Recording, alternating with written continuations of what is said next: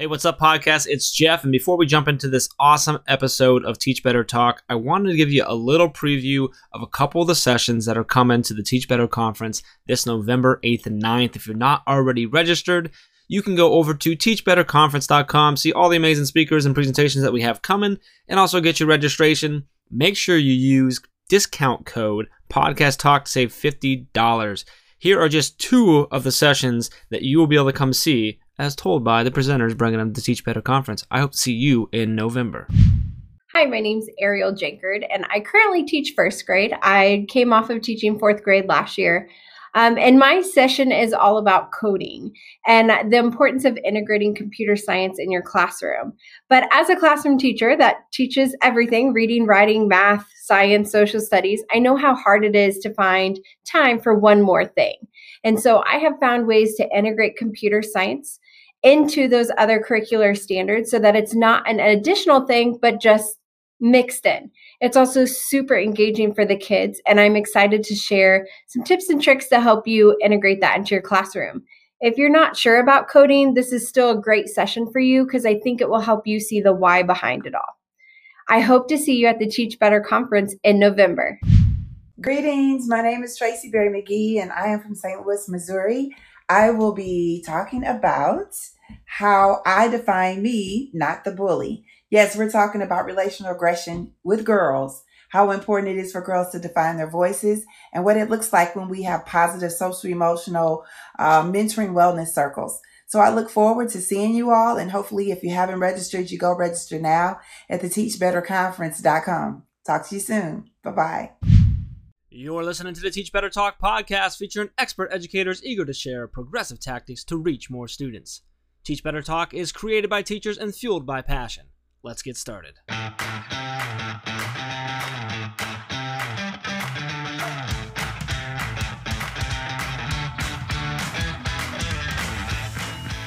Everyone, welcome to episode 115 of Teach Better Talk. I'm Rae Hughart, and as always, I am with the very engaging Jeff Gargas. Ooh, very engaging. I like that one. Well, our host said you were really engaging, so I wanted to make sure that was celebrated a little bit because I think that was the first time somebody said you were engaging. Did you just call him our host? Oh, I meant our guest. I'm You're the host, Rae. I meant our guest. I'm sorry. You can be the couldn't let- host, Jeff. Uh, you can Ah, host with Michael. I'll just be here. Me and Mike. Yes, I think Mike would be a great host. He and I, and then you can be the guest. You'd miss me. Come on. I miss you every day, Rae. You're, that was the nicest thing you've ever said to me. I know it's crazy. You know, we were together this weekend, and when I say you know, I mean, Mhm. of course you know, because we were literally up until 3 a.m. two nights in a row, and then we started working at 6 a.m. essentially. That's what, at least that's when I got up to shower, and then we, like, I guess maybe worked at 7. But regardless, you know, because you were there, because we didn't I was there. weekend. Yes, And it was great. that's that's true. We did a lot of um, well, we signed a whole bunch of books. We gave we did a whole bunch of books that we signed for giveaways and all that type of stuff. But then we also did a lot of work related to the Teach Better conference, which is like not very far away. So, Jeff, I have the most important question that all What's of our listeners are wondering, and I am on pins and needles, very much wanting to talk about this topic. So, are you ready for this epic question I have for you? sure. What are you wearing to the Teach Better conference? I, that's a great question. I mean, most likely I'll be in jeans with some sort of button-down shirt because that's kind of what I wear everywhere. That is, I don't know that I've seen you in anything but jeans and a button down shirt. That's like that's just what I'm I'm comfortable in it. It typically passes for good enough for like a you know business casual type thing. I mean, sometimes I'll have like a business slacks on with it. Jeff like, Gargas, did you just say that it was good enough? You're settling for good enough? when it comes to my fashion, yes. Oh, well, I think you're pretty fashionable. You got some good button downs. I think that's a pretty good option for you. That's that's that's usually how I roll. it. Are you doing the prom dress? That's what we discussed. Are you bringing the prom dress? Is that how you well, I was in? I was originally thinking about wearing my prom dress, and then I was thinking of uh, renting a tuxedo because I know people do that. Hmm. Um, I also went shopping today at H and M and Loft, so I think that I have some options in terms of them. I think that Loft should like hire me as their spokesperson because I walk in and they like know me. It's embarrassing. So I'm I'm I- all about the picking my outfit. It's close enough that I need to start thinking about that th- those things. I want to make sure that if you're listening, you're coming to the conference, that you do not have to do any of that. You can wear jeans and a t-shirt. You can wear a sweatshirt. You can wear a suit. You can wear whatever makes you comfortable enough that you can come in and learn and network and have fun. So And like, there is yeah, it- and dance like so. Whatever you need to wear, whatever is you, wear that. Um, mine's going to be jeans and a button. I bet that Dave Burgess knows what he's wearing. I, I'd assume something related to a pirate. Right, that's why his outfit's so easy. Do you Yeah, think Adam true. Welcome's going to wear running clothes? Uh, no, Adam's do Adam usually rocks like Adam has perfected like he's got like a lot of times he like he does like the jeans with the sport coat and I mean he looks Adam. I don't think we have to worry about Adam. Adam's always good. I thought you were going to go into this like rampage of how good like how good looking Adam is and I was so excited for it and then you like stopped yourself. Ad, well, uh, that I tried. Yeah, I, I was gonna get a little too far into how good looking Adam is. So we'll just say I'll just leave with like he always dresses well too. So he's good. I'm not worried about Adam. And do you think tall Tal Thompson is going to wear clothes that are tall? Tal, yes, Tal's so tall you can't see what he's wearing anyway. Uh, no, uh, I I bet Tal will have a tie on. He's typically got a tie on. Oh, interesting. I am a little worried about this conversation. You don't think I should wear my prom dress? Is what I'm getting from this. I don't think you should wear your prom dress now. I just want people to be excited for the Teach Better conference because I know it's getting so close and we've done so much planning in terms of the experience that our attendees are going to have. This is not going to be like any other conference that you've ever been to. We are changing it up by taking all the things we love and throwing them all together in a 2-day experience. I really think this is more of like a like a journey. And Jeff, I'm just we didn't talk about my outfit this weekend, so I think that's like what I'm concerned about the most. So everything else is done. Can we talk about something that actually matters when it comes to the conference? Oh, sure. What? You know, like how it's structured and why you're so excited about it. Like, I love that we are intentionally providing like experiences for our attendees to take them on a journey of growth. Like I we're okay, so I'm not going to give away details. I'll try my best, but I'm really excited.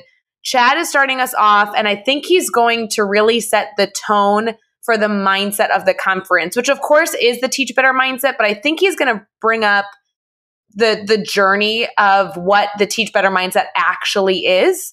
And then Tiffany is kind of like ending the conference or ending our first day um, with Adam Welcome, and her the activity that she is having our um, attendees do, I think is going to be extremely impactful. And I will not spoil that because it it will be worth being there the moment it is revealed. Saturday morning, before I introduce Dave Burgess, we are focusing on some really challenging ideas um, some harsh realities that I'm so excited to facilitate.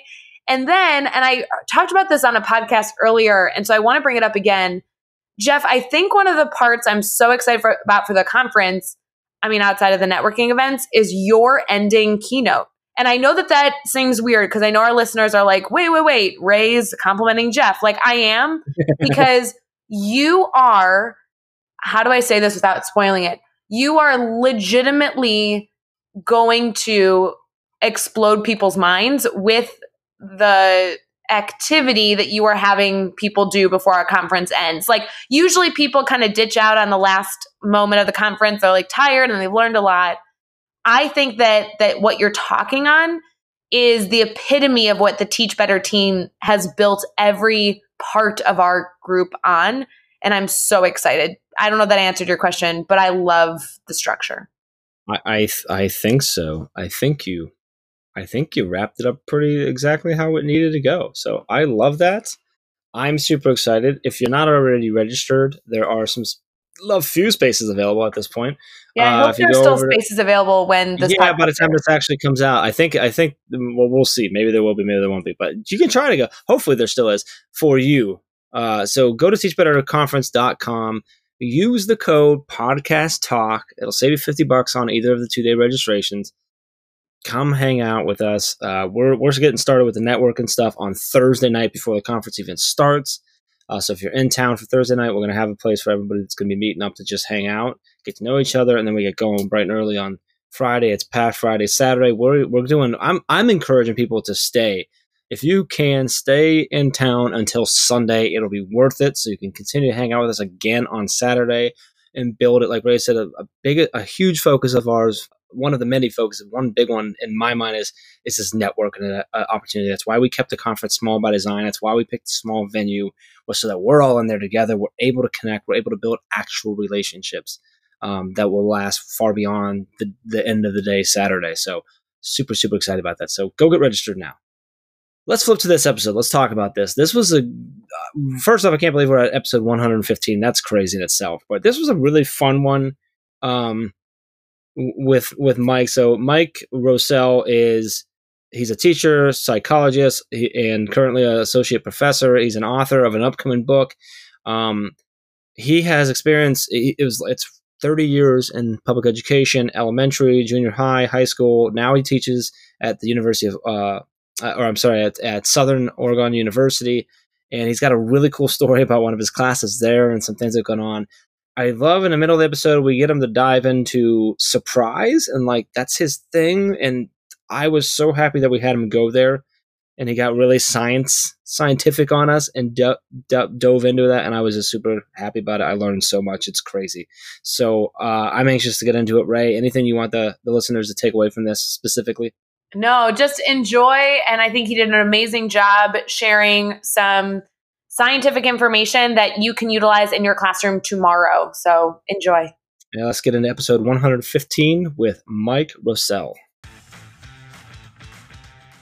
Hey everyone, it's Rae. We're going to get right back to the episode, but I wanted to make sure you are all registered for Teach Better Conference this November 8th and 9th. It is going to be an incredible two day event focused on your growth journey as an educator. I could not be more excited. Please make sure that you use the code podcast talk to save $50 off of your two day registration. Head over to teachbetterconference.com for all the details, and we will see you in November. Now, let's get back to the episode. All right, we're here and we are talking with Mike Rousell. Mike, it's awesome to have you on the podcast, coming to us from Oregon, and super excited to talk with you and get to know you a little bit, dive into your brain, and share some stories here. Before we get into anything, how are you feeling? Well, I'm feeling pretty I'm feeling pretty good. I'm excited to be part of the show, and thanks for inviting me to be on your podcast. Oh, we are going to have so much fun. I know you have a ton to share. Before we dive too deep into it, would you mind kind of sharing with our audience all that you do? I feel like the list must must go on and on, but I think it's going to be really important for them to kind of have a background on you as we dive into all of the stories. Oh, okay, great. Yeah, well, currently I'm a, I'm an associate professor at the University of Southern Oregon in Ashland, Oregon. It's a beautiful little spot here, uh, about 12 miles from the California border. It's sunny, it's beautiful, uh, wine country, and lots of adventure leadership programs. Um, initially, I'm from Canada. I did most of my public school teaching up in Canada. I taught elementary, middle school, high school. I was a public school teacher for about 30 years and I've taught at the University of Oregon, Southern Oregon, Seattle Pacific, and uh, I'm also a psychologist. I actually spent a few years doing um, forensic psychology, and then got out of that. I, I got to get back to education. That's where my heart is. Oh, I love that. I love that you you've done all so many things, and then you. I love how you wrap that up with "I had to get back to education." That's where my heart is so I'm, I'm even more excited that we have you on now. So that's great. Uh, I'm looking forward because I, I love you know chat with people who have had such an expansive career as you have and done so many things because I I know there's a lot of good stories for my next question, which is all about failure. So can you tell us about a time that you've had a failure? What happened? How did it make you feel? How did you overcome it? And then what did you take away from that experience? Gosh, when you talk to a guy who, well, I'm sure you do lots of failures too. They, uh, I, I, I, have to say initially that it was really hard for me to answer this question because you know I struggle with the term failure itself. It, you know, it, I've made a lot of mistakes in all areas of my life, and it, and when my cre- mistakes created a problem or a pain for others, I like to apologize and say I'm sorry, but you know it, it was out of ignorance. I didn't do anything to intentionally hurt or cause you a problem. It wasn't out of malice. Uh, so, but when I make mistakes, uh, um, if I don't like making mistakes, I don't like them. But when I do, it hurts and I don't like it. But usually I can laugh about it later and, and telling how you made your mistake and what you learned is often pretty funny. And funny stories are important because it's good to laugh at your mistakes. If you can, you can move forward a lot easier. So, um, but uh, I'll tell you about something I uh, something that happened to me just recently that your uh, listeners might be interested in. They um, last year I taught two sections of the very same course, and one section uh, it was in um, in responsive learning environments, or what a lot of people would, might call classroom management. I had two sections of graduate classes, and at the end of the class, at the end of the term, I got the highest evaluations from any class I've ever got in all my career. It was scored on a scale of seven, uh, seven being the highest or outstanding, and I averaged a score of 6.8. Wow, blew me away.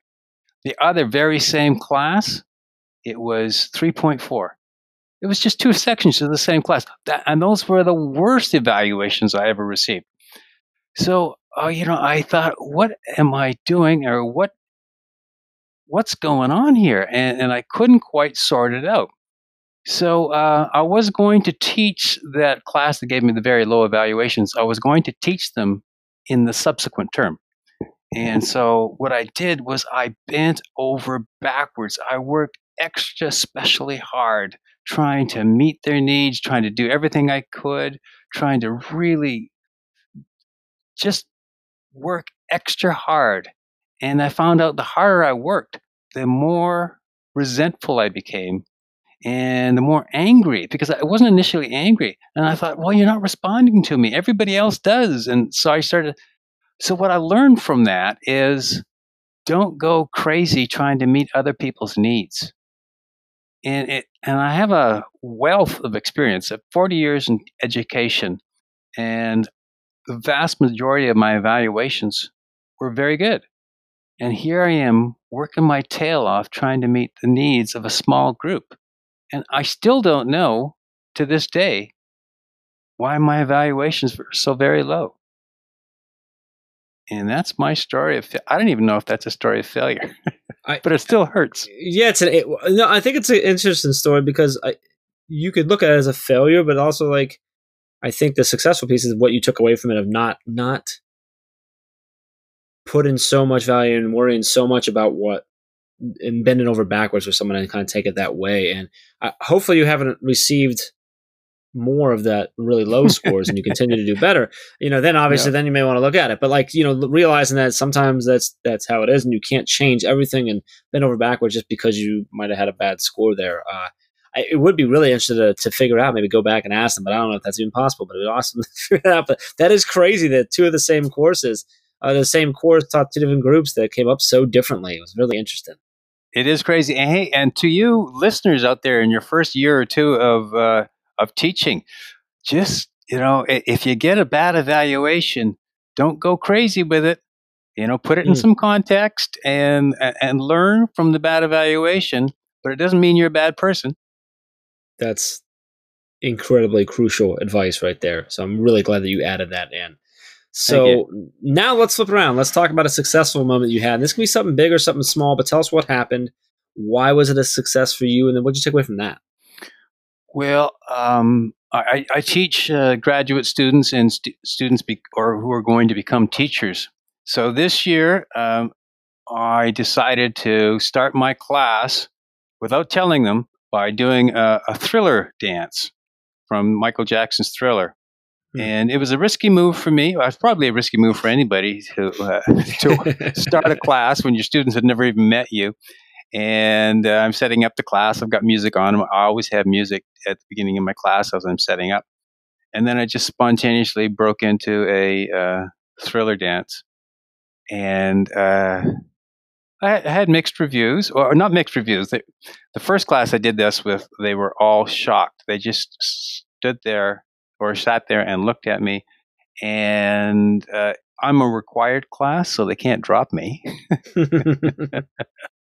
and another class, they uh, I did a, I started a, another section that same way, And so, um, what was successful about it? Well, I believe that as teachers, we're always asking students to step outside. They're not always, but often asking students, our students, to step outside their comfort zone. And so I think if we're going to be successful as teachers and ask our students to step outside our comfort zone, we should do it from time to time too. And uh, so uh, th- that was successful for me. I think I made the point. I think that's a huge component. You know, I I think that your background and being in a lot of different aspects of, you know, teaching is going to allow you to really answer this question well about what keeps you excited. I think that there's, you know, depending on how you got into education, I think that really affects on affects what fuels your fire. So, what is keeping you excited about education and passionate and you know wanting to go into classrooms and and start off with a crazy dance? What what really keeps you going? Hey, wh- uh, why are you calling it a crazy dance? You weren't there, Rae. No, I, I I more so had a really great image in my head that I was like, wow, I wish I was there for that. oh, okay. Hey, thanks. Hey, uh, what keeps me excited? Well, um, I'll try what happened when when I was young, I had ADHD and I had a reading disability, and so I was I wasn't a fun student to teach because I had problems and I was kind of like that goofy kid who's always off the wall, and uh, I was didn't have any malice or anything. I was just you know hard to teach that that kid who's just running around being crazy all the time, and uh, so very few teachers reached to me and were able to uh, I, I, never really felt connected to a teacher. And, and so um, later on in my life, I, I, just hated that whole concept of teaching and being in school. I thought it was kind of like a prison because I never felt like I belonged there. And uh, and then at some point, somebody said, "Hey, I think you've got the skill set to be a really good teacher. You you ought to become a teacher." You know, and that kind of that, that surprised me. And then I, you know, in that surprised moment, uh, I thought about, yeah, maybe I do. Maybe maybe I belong somewhere. And so I thought, you know what? If I become a teacher, maybe I can be a person who reaches those students who don't normally get reached. And so that was, you know, that was my juice. That's what got me excited. And I became really passionate about reaching those students.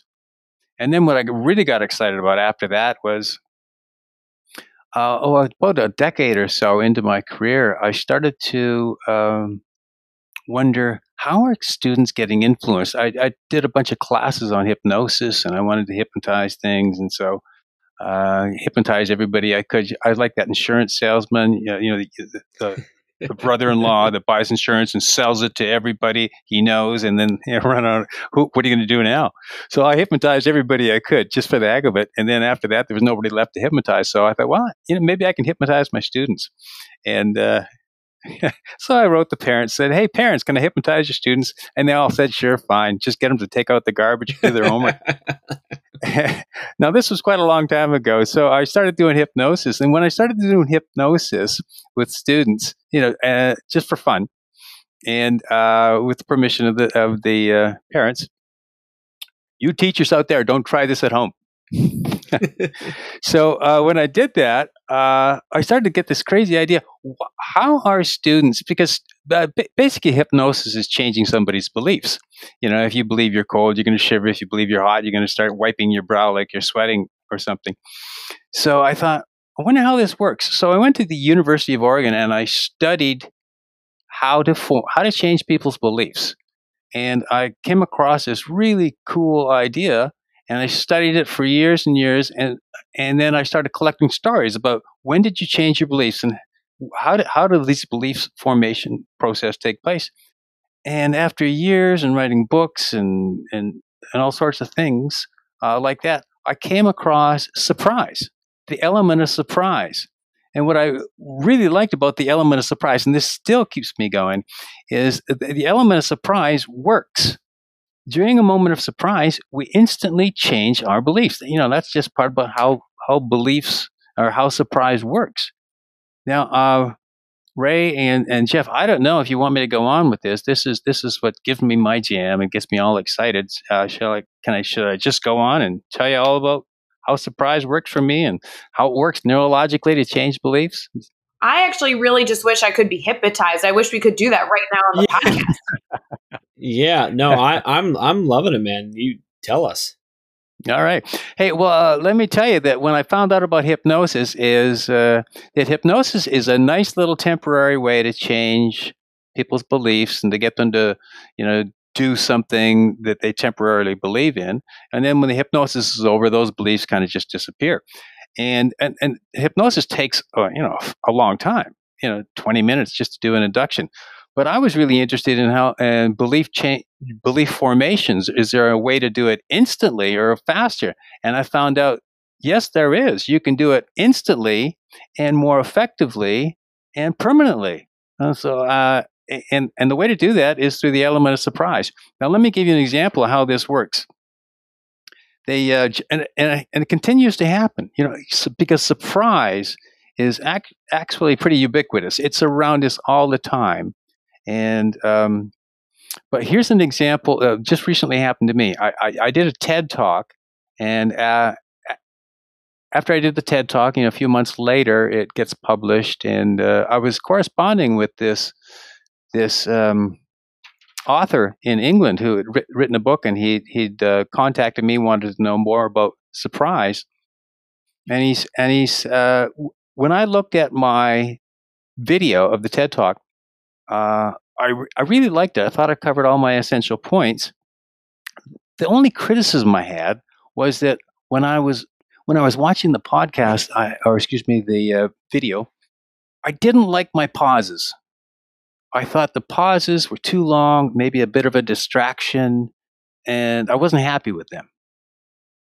And so, you know, fast forward a few months, and I'm talking to uh, this this author from England, and he's telling me, he says, Hey, I really liked your TED video. I thought it was brilliant and I really found it engaged. But what I liked the most was I thought your pauses were magnificent.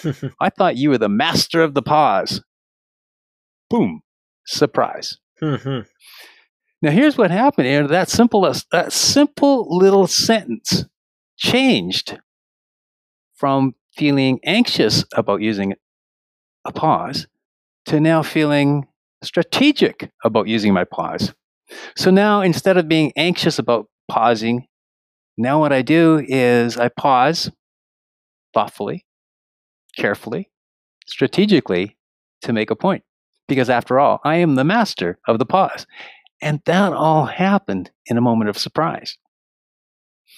Now, uh, if I can take a moment and just tell you what's going on there in a moment of surprise, what makes surprises so powerful, how does that work? Well, um, surprise is basically a neurological burst of dopamine. Surprise is basically an error signal.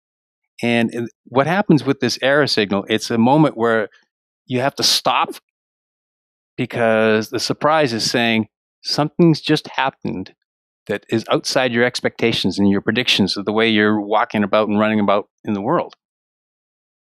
So what happens uh, is you get this error signal, a big burst of dopamine. Now we have fast acting dopamine, which is essentially an error, an error signal, and we have the slow acting dopamine. And slow acting dopamine is kind of like a it's basic and dopamine is your motivator neurotransmitter. So think of it this way. Little Johnny is doing his math. He's eight years old. He's working on his math.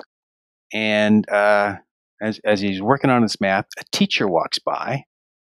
And the teacher says, Johnny's struggling with his math. And the teacher leans over and says, Oh, Johnny, you sure struggle with math. And then walks along. Now, little Johnny there is, he thinks, Oh, yeah, I, I'm struggling with math. I'm struggling with math. Now, dopamine is your motivator neurotransmitter. So his dopamine just dips a little because he's not that motivated to do math anymore. Why should he? He struggles with it. And they'll fast forward a couple of years. He's in grade five. He's doing some math, and the math comes along. He looks. He starts to struggle, as we do when we're learning new things like, like math. And then he gives up easily. Why? Because his dopamine level is just dropping a little bit, saying, "Don't waste your time here." Let's go back to that original scenario where where uh, young Johnny is working on math, and as he's working on math, and he's struggling, now, an enlightened teacher like Jeff or Rae walks by and says, Hey, the way you stick with it while you're struggling is a sure sign of a strong learner.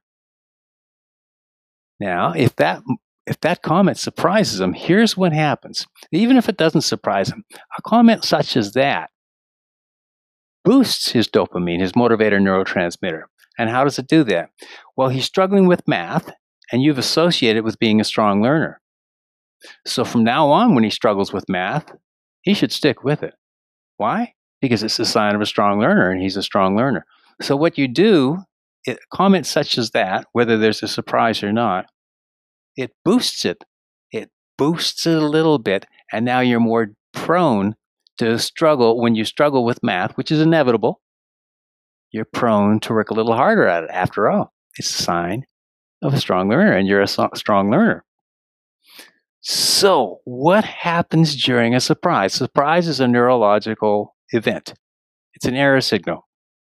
Now, Schultz out of Cambridge shows us that a surprise, this error signal, this big boom, this neurological event that happens to you, actually has two phases. The first phase is an all alert saying, Stop what you're doing.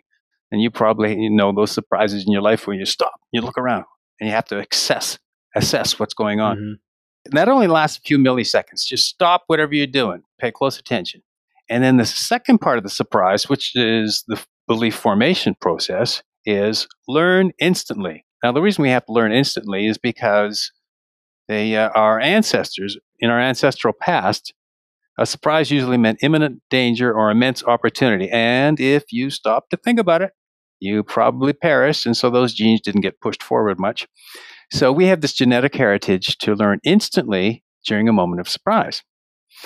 So what happens is you get this huge neurological burst during a surprise. And if it's a good surprise, that's going to make a, a your your that little dopamine soup that you have. That's all that slow acting dopamine. It's going to stick with you, and it's going to benefit you, and it's going to motivate you to do whatever you were doing. They uh, research out of Leiden University in, in the Nether- in the Netherlands shows how surprise this big neurological burst, we don't tend to recognize surprise um, as a separate emotion. But surprise is, is a surprise is always a negative event, even though you can have a positive result or a negative result. It's always a negative event because a surprise is basically a disruption. What just happened? And we tend to blend it with the emotion that follows. For instance, if you if you went to uh, if you were at Starbucks and this friend from Europe showed up and you thought she, she was still in Europe and she goes, "Hey, hi Jeff, hi Rae," and you go, "Wow, it's big surprise," and you tend to think that was a great, wonderful moment, but you forget that it was a surprise, and you and surprises tend to blend with the emotions that follow and they boost them. So when you surprise somebody, like like Nick, uh, like that author did with me, hey, you're the master of the pause. When you surprise somebody with that, this great big neurological burst, the storm, it charges, it just connects all those axons and dendrites in your brain and makes all this big connection, and it's and it's like a belief formation on steroids. It's kaboom, it's there, it's instant. And then ever since then, now when I pause, I do it strategically. Hmm.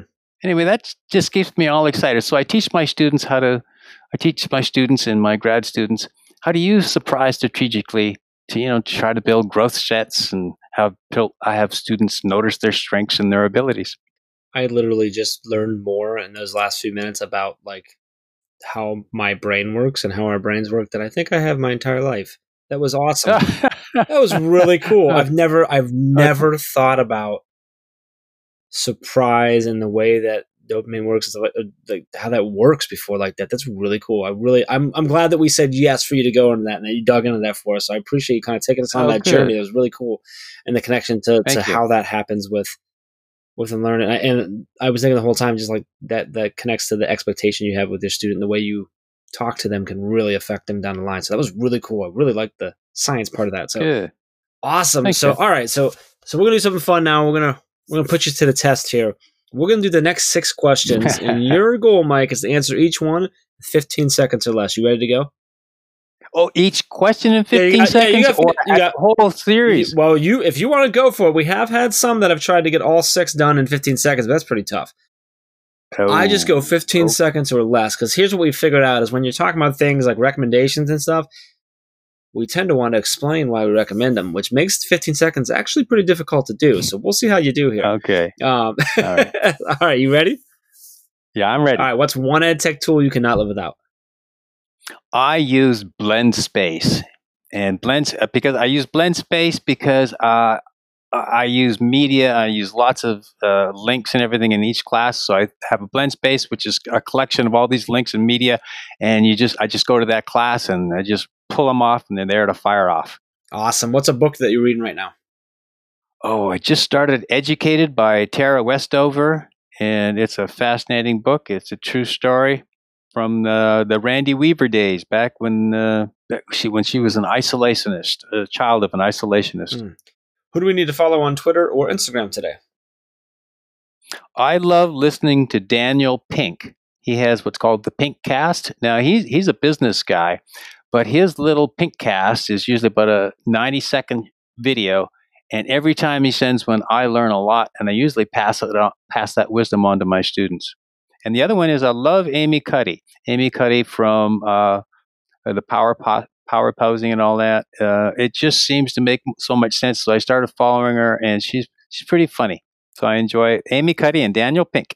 Love it. What's a good YouTube channel or website for educators? Uh, well, I uh, I think Teach Better is probably the tops. Uh, I listen to I listen to Science Versus.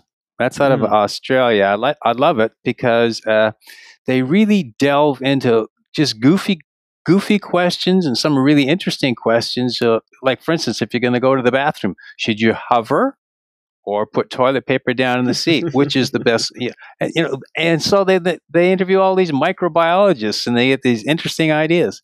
And they all and another one that I really like is a mighty girl. And a mighty girl just seems to have all the cool things that uh, young girls and young women need to to uh, because um, t- we need to really endorse strong women and and give them every opportunity. Love it. Give us a daily, weekly, or monthly routine every teacher should get into. For sure, all the teachers out there, you need to find something funny in every day. If you can Mm. find 10 things, great, but you need to find something funny, and it's right there.